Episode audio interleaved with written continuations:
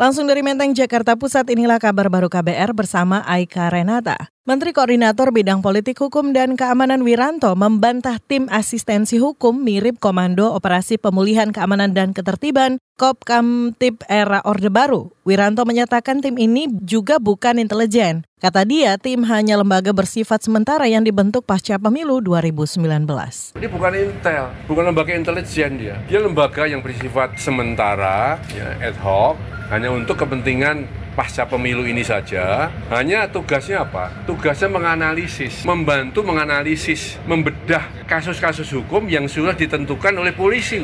Menko Polhukam Wiranto menambahkan keberadaan tim asistensi hukum sama seperti Des Papua atau Des Pemilu yang berperan membantu tugasnya. Keberadaan tim tidak bakal menggantikan kewenangan aparat hukum.